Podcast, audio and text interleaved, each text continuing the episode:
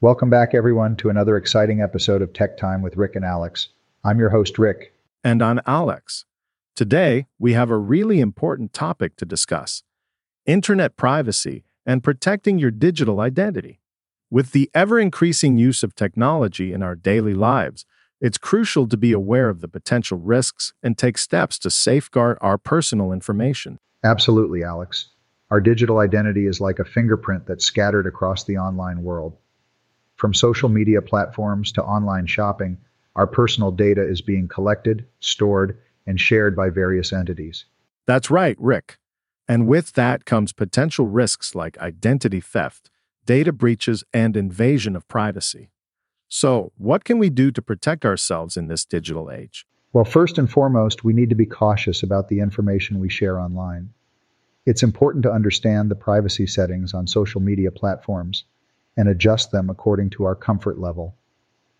Limit the amount of personal information you make public. Absolutely, Rick. And let's not forget about those strong, unique passwords. It's crucial to use a combination of letters, numbers, and symbols, and avoid using easily guessable passwords like one two three four five six or password. That's a great point, Alex. And enabling two-factor authentication adds an extra layer of security. By linking your account to your phone or email, you'll receive a code that needs to be entered along with your password, making it much harder for hackers to gain access. Another important aspect is being mindful of the websites we visit and the links we click on. Phishing scams are on the rise, and cybercriminals are becoming increasingly sophisticated.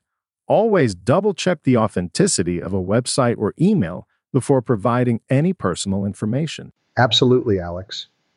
And when it comes to browsing the web, using a virtual private network or V P N can help protect your data by encrypting your connection and masking your I P address.